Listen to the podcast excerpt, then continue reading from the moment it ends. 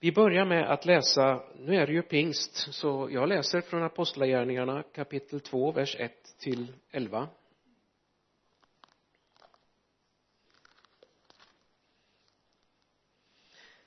När pingstdagen kom var de alla församlade.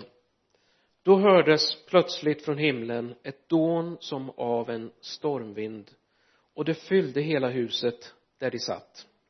De såg hur tungor som av eld fördelade sig och stannade på var och en av dem. Alla fylldes av helig ande och började tala andra tungomål med de ord som anden ingav dem. I Jerusalem bodde fromma judar från alla länder under himlen. När dånet göd samlades hela skaran och förvirringen blev stor när var och en hörde just sitt språk talas. Utom sig av förvåning sa de men är de inte galileer allesammans, dessa som talar? Hur kan då var och en av oss höra sitt eget modersmål talas? Vi är parter, meder, elamiter. Vi kommer från Mesopotamien, Judeen och Kappadokien, från Pontus och Asien, från Frygien, Pamfylmien, från Egypten och trakten kring Kyrene i Libyen. Vi har kommit hit från Rom, både judar och proselyter vi är kretensare och araber. Ändå hör vi dem tala på vårt eget språk om Guds stora gärningar. Tack herre att vi får vara samlade tillsammans här nu. Tack att vi får påminna oss om ditt ord påminna oss om pingsten. Tack att du vill vara här hos oss var och en. Amen ja jag fick ju ett sms ifrån Bengt-Arne och så bläddrade jag i almanackan för han frågade om jag kunde komma vid något tillfälle. Och så fastnade jag för 23 maj och valde att tacka ja för att komma och predika. Och sen när jag tittade lite mer noggrant så såg jag oj det var ju pingstdagen. Jag tänkte är det bra eller dåligt? En pingstpastor som ska komma och predika på pingstdagen kan det bli kramp kanske? Men så tyckte jag jag fick någon slags förnimmelse ifrån ovan att Gud lugnade mig och sa det är inte du som ska fixa det här. Nej och det är ju skönt det. Och så kom jag också att tänka på för ett tiotal år sedan så blev jag då var jag i Vara. Och så ringde en av prästerna från Svenska kyrkan och sa vi ska ha en slags samtalsgudstjänst om kristen enhet. Eh, kan du vara med och så jag åkte dit och vi hade den dialogpredikan. Vi talade om olika tankar om enhet och jag tyckte jag fick till en del bra saker ändå. Jag tänkte sa det här med djuret och centrumet att vi kan vara olika delar. Ju närmare vi kommer centrum desto närmare kommer vi varandra. Och, och det håller jag på fortfarande idag så det är inte för den delen något. Men sen sa han något emot slutet och då sa han jag är lite förvånad över att du som pingstpastor inte ta, utgick ifrån pingsten som när du talar om kristen enhet. När anden utgöts och alla hörde liksom Guds tillsammans Guds gärningar. Jaha sa jag. Och så funderade jag lite vidare. Hade jag glömt det mäktiga som skedde då? Eller vad var det? Eller kan det vara så att jag hade mött allt för konstiga karismatiska saker som gjorde att jag på något sätt hade förträngt det stora som skedde då. Den här diskussionen ibland som har varit i kristenheten hur, hur man ska tänka om den heliga ande och om gåvorna kan ibland nästan göra att vi dämpas och tappar det som det stora som hände. För jag tror det är så att den sanna kristna enheten den uppstår när vi får möta Gud och den heliga ande får fylla oss. Och så ser vi varandra med kärlekens ögon och så gör Gud något stort ibland oss.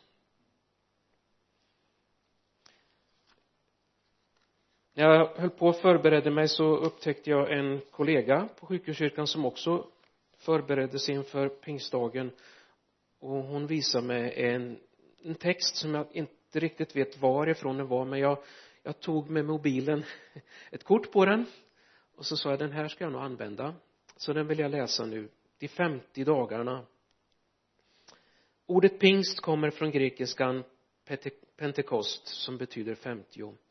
Pingsten in, som infaller 50 dagar efter påsk är en av kyrkoårets stora festdagar.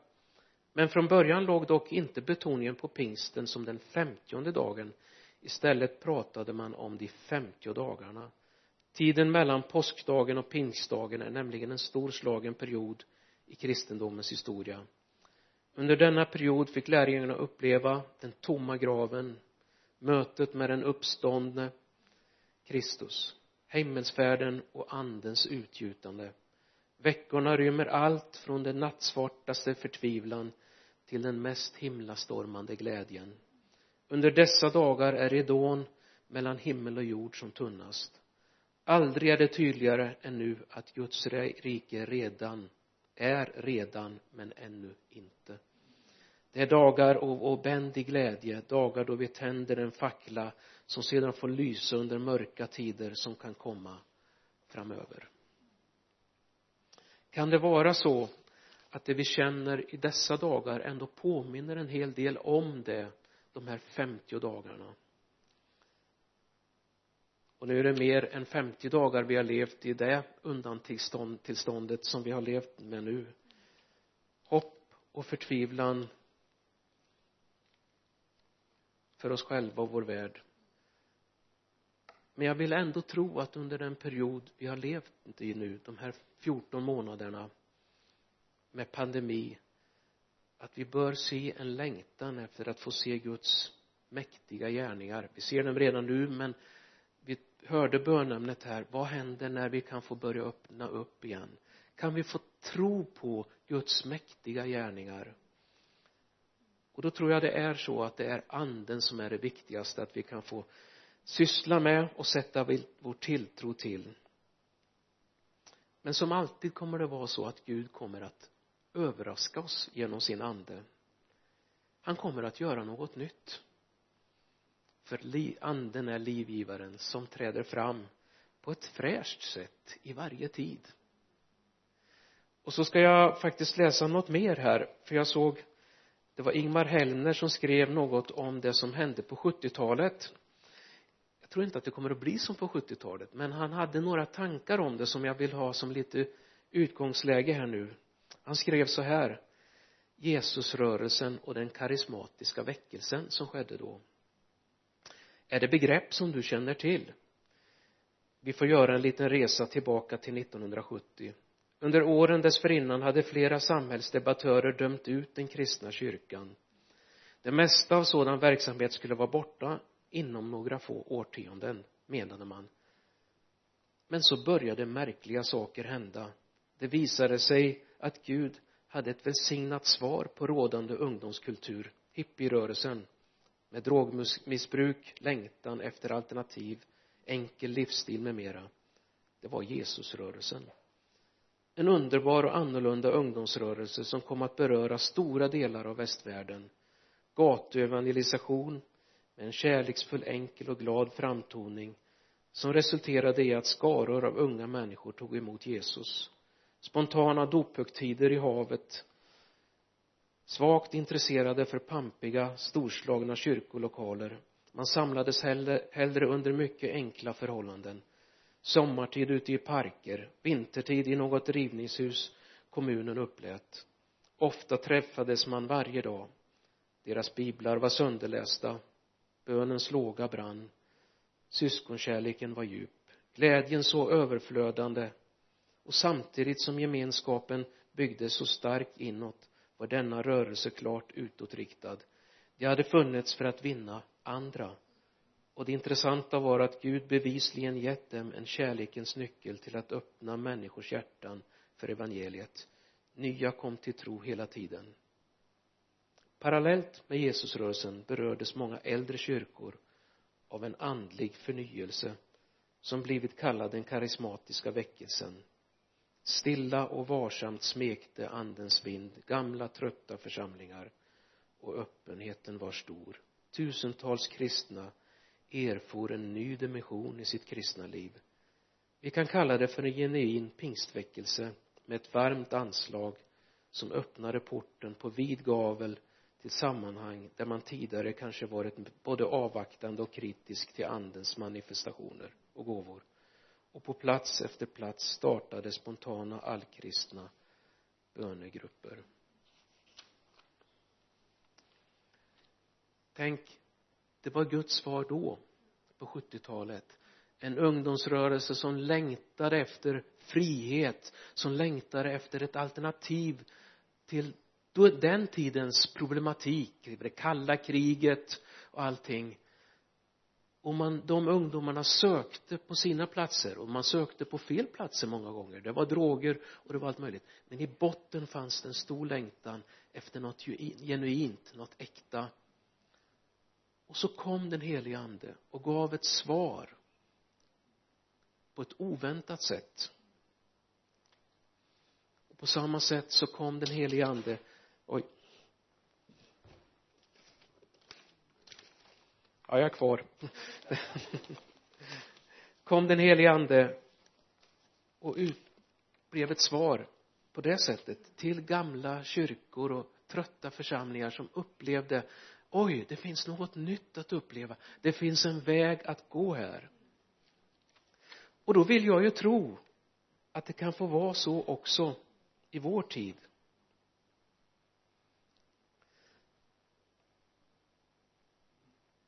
För vår tid och vår värld att han kan komma och överraskas på ett nytt sätt.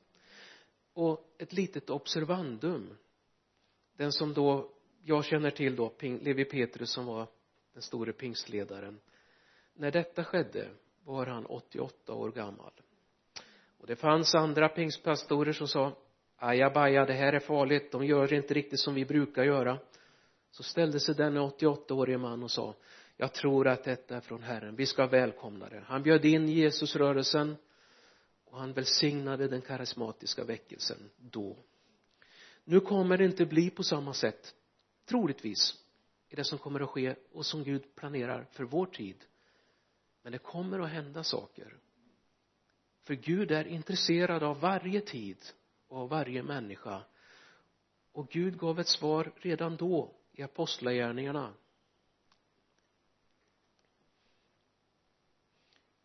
Ja hur kommer då anden till oss i vår tid? Ja det, det vet jag ju inte riktigt. Men jag tror steg ett är att vi frågar efter anden. Vi frågar efter andens ledning. Att vi inser vårt behov och öppnar oss för den. Och att vi förstår vi kan inte kontrollera på vilket sätt det kommer. För på något sätt kommer det att hända. Och så tänker jag då på i Jerusalem var man samlade. Vad hade man? Ja det står vid ett tillfälle att de var 120 personer. Mestadels gömda innanför stängda dörrar. Vad hade man egentligen? Världsligt sett mänskligt sett egentligen inte mycket alls. Men man hade tron och inlevelsen och förståelsen för Jesus uppstånden. Han har lovat han ska inte lämna oss. Han har lovat att han ska ge oss hjälparen den helige ande. Och så var man där och man väntade. Jag har svårt att tänka mig att man ansträngde sig utan man bara sa ja men han har ju lovat att han ska ge oss den. Det kommer. Och så fick man uppleva det som skedde då på pingstdagen.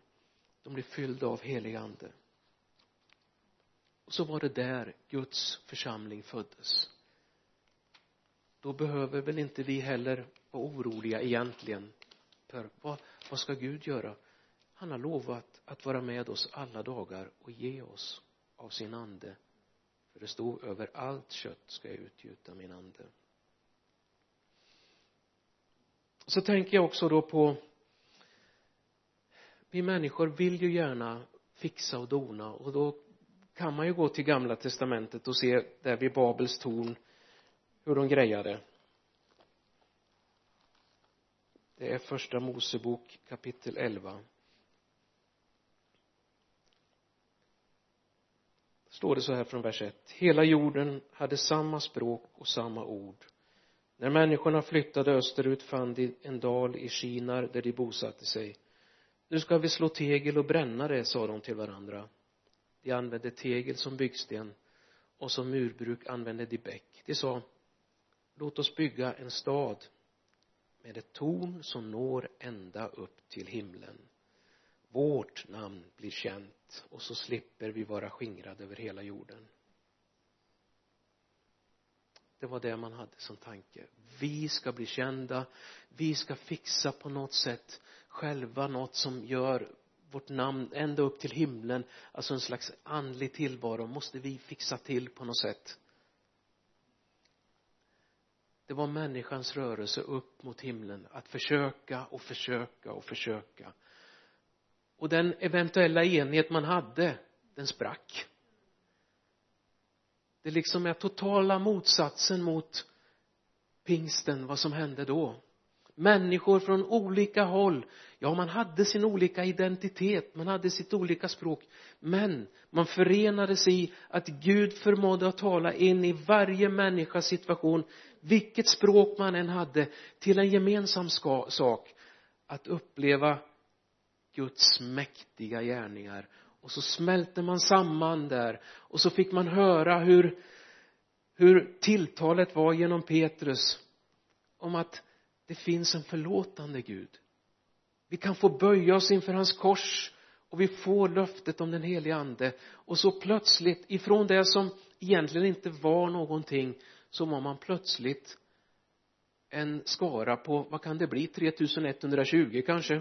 Eller ja, vad vet jag? Mitt i det som mänskligt sett inte såg ut att vara så stora möjligheter så sände Gud sin kraft och man upplevde här finns en väg att gå. Var det en lätt väg? Nej det var det givetvis inte. Men Gud gav dem en väg att gå och han gav den kraft de behövde för den vägen de skulle gå.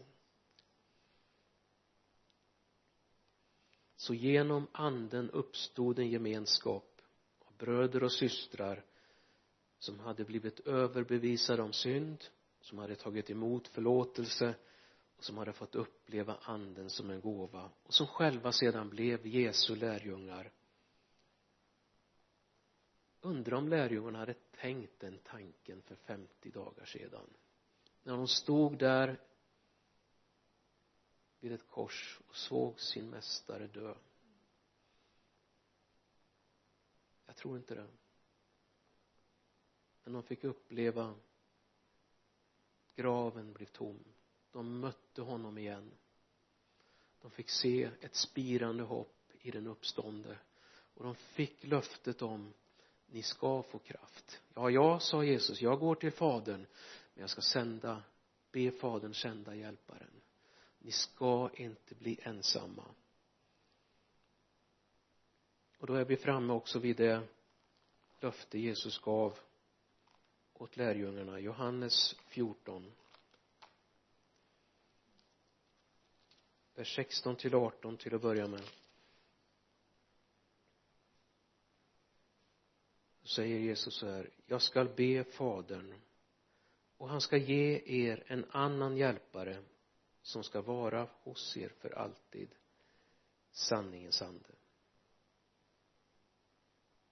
Och så läser vi vers 26 och 27 också men hjälparen den helige ande som fadern ska sända i mitt namn.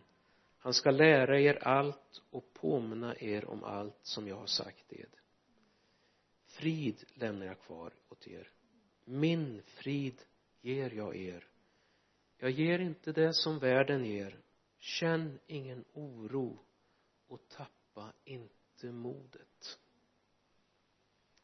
att välkomna den helige ande är inte att bli en omöjlig människa.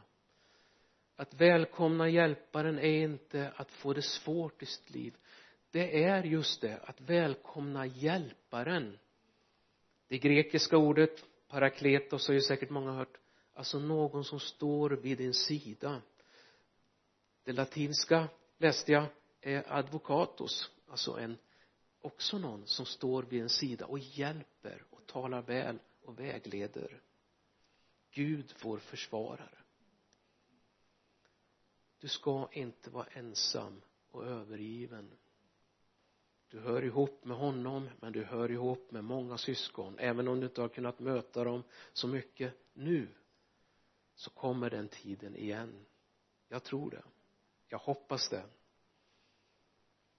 Och så får vi uppleva hur inbjudan till att få möta Jesus genom den helige ande.